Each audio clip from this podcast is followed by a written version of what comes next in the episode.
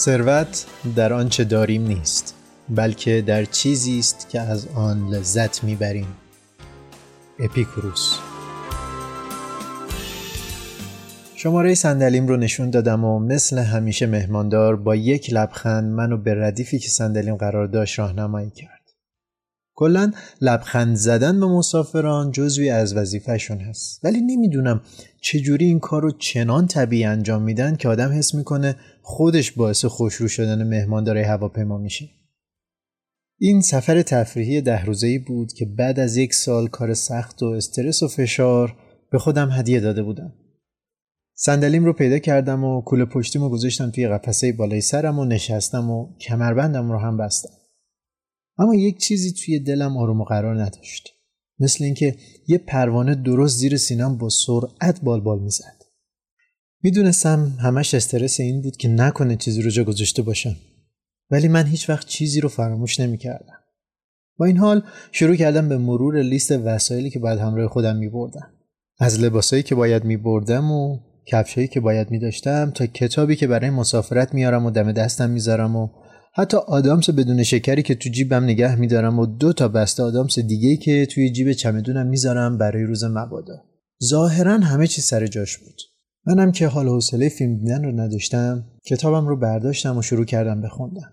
کتاب چهار میساق نوشته دون میگه رویز پرواز خوب آرومی بود تا اینکه وقت فرود اومدن شد اونجا بود که یادی کردم از هنر خلبانه ایرانی که اون هواپیماهای قرازه رو به اون زیبایی روی زمین میشونن این خلبان ما کل وزن هواپیما رو چنان کوبید به آسفالت فرودگاه که هر کی خواب بود از خواب پرید تو بغل کنار دستش صف گذرنامه رو هم رد کردیم و با ونی که از طرف هتل دنبالمون اومده بود رفتیم هتل.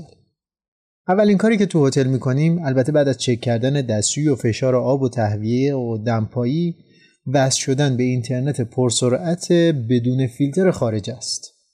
موبایل و نرم افزاراش رو بروز کردم و اپلیکیشن هایی که به خاطر تحریم نمیشه در داخل دانلودشون کرد رو روی نصب اتوماتیک گذاشتم و رفتم لپتاپمو بیارم که هم کارهای آنلاینمو انجام بدم و هم برنامه هامو بروز کنم. خلاصه پیر اینترنت رو در بیارم.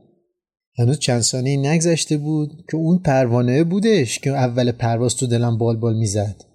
الان شده بودن صد تا و همگی با هم داشتن بال بال می‌زدن. هر چیزا که دستیم رو گشتم لپتاپم رو پیدا نکردم. بعدش رفتم سراغ کوله پشتی و اونجا هم نبود. بعد چمدون رو باز کردم. هرچند هیچ وقت لپتاپم رو اونجا نمی‌ذارم. هر دفعه سر هر کدومشون که می‌رفتم و ناامید می‌شدم دوباره برمیگشتم توی ساک دستیم و جای خالیش رو دوباره چک می‌کردم. دیدید وقتی مثلا یه دستی کلید رو که به عادت توی جیب راست شلوارتون یا توی جیب کیفتون می‌ذارید و الان پیداش نمی‌کنید هر جای خونه و ماشین رو که میگردید دوباره دست می‌کنید همون جیب راست و هر چند تا حالا ده بار این کارو کردید و می‌دونید اونجا نیست ولی دوباره جیبتون رو چک می‌کنید؟ انگار انتظار دارید دست کلید با جادو تو جیبتون ظاهر بشه و بگه من اومدم سر جام بیا منو ببر. منم داشتم همین کار رو با ساک دستی می‌کردم. یعنی کوله پشتیمو میگشتم دوباره می‌رفتم سراغش. چمدون بزرگه رو میگشتم دوباره می‌رفتم سراغ خلاصه بعد از یک و نیم ساعت تلاش و جستجو و فکر کردن و مرور کردن قدم به قدم کارهام توی مسیر این سفر فهمیدم که روی میز نارخوری خونه جا گذاشتمش. برای که مطمئن بشم زنگ زدم خونه که هم خبر سالم رسیدنم رو بدم و هم ببینم لپتاپ هم اونجاست یا نه. که از غذا معلوم شد دقیقا روی میز جا گذاشتمش. شاید برای شما خیلی مهم نباشه. ولی برای منی که اون زمان خیلی از دوره های مجازی و کارهای اینترنتی زیادی انجام می‌دادم موقعیت سختی بود. جدا از اینکه من اون لپتاپ رو هیچ وقت از خودم دور نمیذاشتم. همراه و در واقع یک جور همکارم بود. اطلاعات پزشکی بیمارام که اگه حین سفر کار اورژانسی داشته باشن بتونم جوابشون بدم. نرم افزارهای حساب کتابام و افعالهای اطلاعاتی که لازمشون داشتم همه و همه از دستم خارج شده بود. بر حال یک سوم برنامه که داشتم از کل برنامه سفرم حذف شد. خیلی ناراحت بودم. این همه هزینه این همه امید به سفری بی و نقص و الان. گوشه تخت توی اتاق هتل نشسته بودم. که دست راستم خورد به کتابی که همراه خودم آورده بودم توی این گشتنها بدون که متوجه بشم گذاشته بودمش گوشه پایین تخت کتابی که مقدمش رو توی هواپیما خونده بودم جالب به نظر می رسید. با یه پوسخند کتاب رو برداشتم و همینجوری صفحش رو باز کردم. هرچند اصلا عادت ندارم صفحات کتاب رو قبل از اینکه بهشون برسن جلو جلو باز کنم و بخونم. اما وقتی کتاب باز شد و اون جملات بالای صفحه رو خوندم سفر و بقیه زندگیم رو به نوعی عوض کرد. چی توی اون صفحه نوشته بود رو بعدا بهتون میگم. تو اپیزود قبلی با عنوان بشقاب ساندویچ من و آدمای استویک در مورد یک خصلت از انسانهای معروف به استویک با شما صحبت کردیم و گفتیم گروه مقابل اینها افرادی هستن که اصلا به خودشون سختی نمیدن و همه چیز راحت می‌گیرن. گروه دوم افرادی هستن که ما بهشون میگیم اپیکور. کلمه اپیکور در اصل از کلمه انگلیسی اپیکوریان E P I C U R E A N گرفته شده که به معنای دنبال روهای فلسفه یونانی اپیکوریزم هستش و پایه‌گذار این فلسفه آقای اپیکوروس هست که اول اپیزود یه جمله از ایشون گفتیم البته در مورد خود فلسفه اگه خودتون علاقه دارین می‌تونید تحقیق کنید. ولی اینجا در مورد آدمایی میگیم که خصلتی دارن برعکس stoic ها که بهشون میگیم اپیکور و کلا خصلت لذتگرایی دارن. اینا آدمایی هستن که هیچ وقت به لذت ننمیگن و به قول معروف معتقدن هرچه باد آباد. به قول یکی از دوستان که به شدت اپیکوره زندگی دو روزه. و باید تا می‌تونی از این دنیا لذتشو ببری. اینا کسایی هستن که منتظر لاتاری هستن که شاید اسمشون در بیاد و به غیر این کار دیگه انجام نمیدن. یا مثلا حساب پسنداز قرض الحسنه باز می‌کنن به امید اینکه 100 تا سکه به قید قره برنده بشن و سالها منتظر اون قره طلایی میشینن. یا کسایی که منتظرن یک ثروت یا موفقیتی بادآورده بیاد و اونا رو از فرش به عرش ببره و در این حین فقط خوش میگذرونن و تلاشی برای آرزوشون نمی‌کنن. وقتی هم که در مورد آینده و برنامه ریزی و هدفهای بزرگ و اینجور چیزا باشون حرف می‌زنی تو کتشون که نمیره هیچ. بهت میگن بی خیال بابا امشب مهمونی دعوتم می‌خوای بیای؟ بچه های بالی هستن مثل خودم هم فاله هم تماشا. تا حالا فکر کنم منظورم رو از آدمای اپیکور گرفته باشید. در مورد استویک ها هم قبلا حرف زدیم.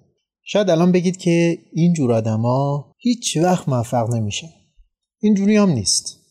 بستگی داره شما موفقیت رو چی تعریف کنی. اگر موفقیت لذت بردن از لحظه لحظه آنی زندگی با هر چیزی که داری و هر چی که هستی باشه خب اینجور آدما خیلی موفق هستن.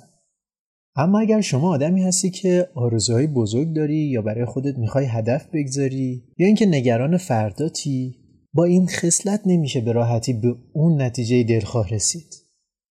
پس باید چی کار کرد که موفق بود؟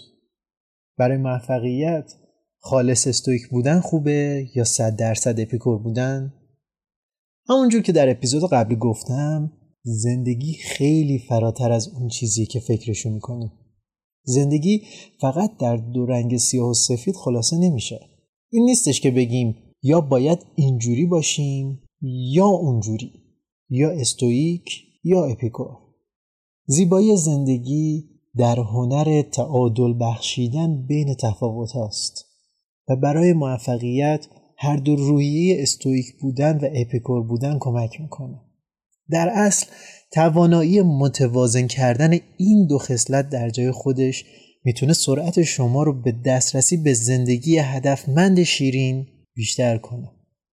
مهمه که بدونید کجا باید سختی رو به تن بخرید و کجا باید کمال لذت از اون چیزی که در دست دارین رو ببرید. و همونجور که کتاب چهار میساق یادم داد بعضی وقتها لازمه که مثل یک بچه دو یا سه ساله بود. این متنی بود که اون روز در حالی که خیلی ناراحت بودم و سفری که هنوز شروع نشده بود زهرم شده بود رو برام تغییر داد. من اون متن رو براتون ترجمه می‌کنم. آنها دنیا را کاوش می‌کنند آنها از بازی کردن نمیترسند آنها از صدم دیدن یا گشنه شدن و یا وقتی که به نیازهای ضروریشان توجه نمی شود می ترسند ولی آنها نگران گذشته نیستند و به آینده اهمیتی نمی دهند. آنها در زمان حال زندگی می کنند.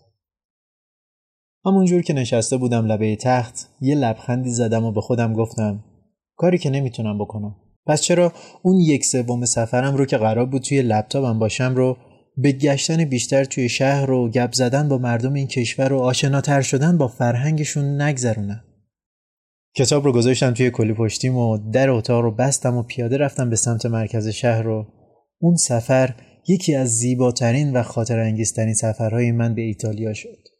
سفری که اگه لپتاپم همراه هم بود شاید در مورد تفاوت پیتزا و معماری و فرهنگ شهرهای کوچکی مثل ساندرمو و ویچنزا در مقایسه با شهرهای بزرگ ایتالیا یاد نمی گرفتم. یکی از به یاد ماندنی ترین سفرهام شد. سفری که در اون یاد گرفتم برای زندگی باید هدف و برنامه داشته باشم و مثل آدم استویک براش تلاش کنم و سختیهاشو به تن بخرم. ولی اگر جایی طبق نقشه پیش نرفت مثل یک اپیکور لذتشو ببرم و انعطاف پذیر باشم. ولی هرگز از مسیر واقعی زندگی کردن خارج نشم. نه زنگی زنگ باشم نه رومی رو یک مارکوپولو در مسیر زندگی باشم و تجربیاتم رو با هر کسی که می‌تونم به اشتراک بذارم. شاید کمک کنه که اون شخص زندگیش رو هم از یک زاویه بهتر ببینه. به امید بودن با شما در اپیزود بعدی مثبت و اثرگذار باشید. مهدی خادمت الرسول پادکست اثر.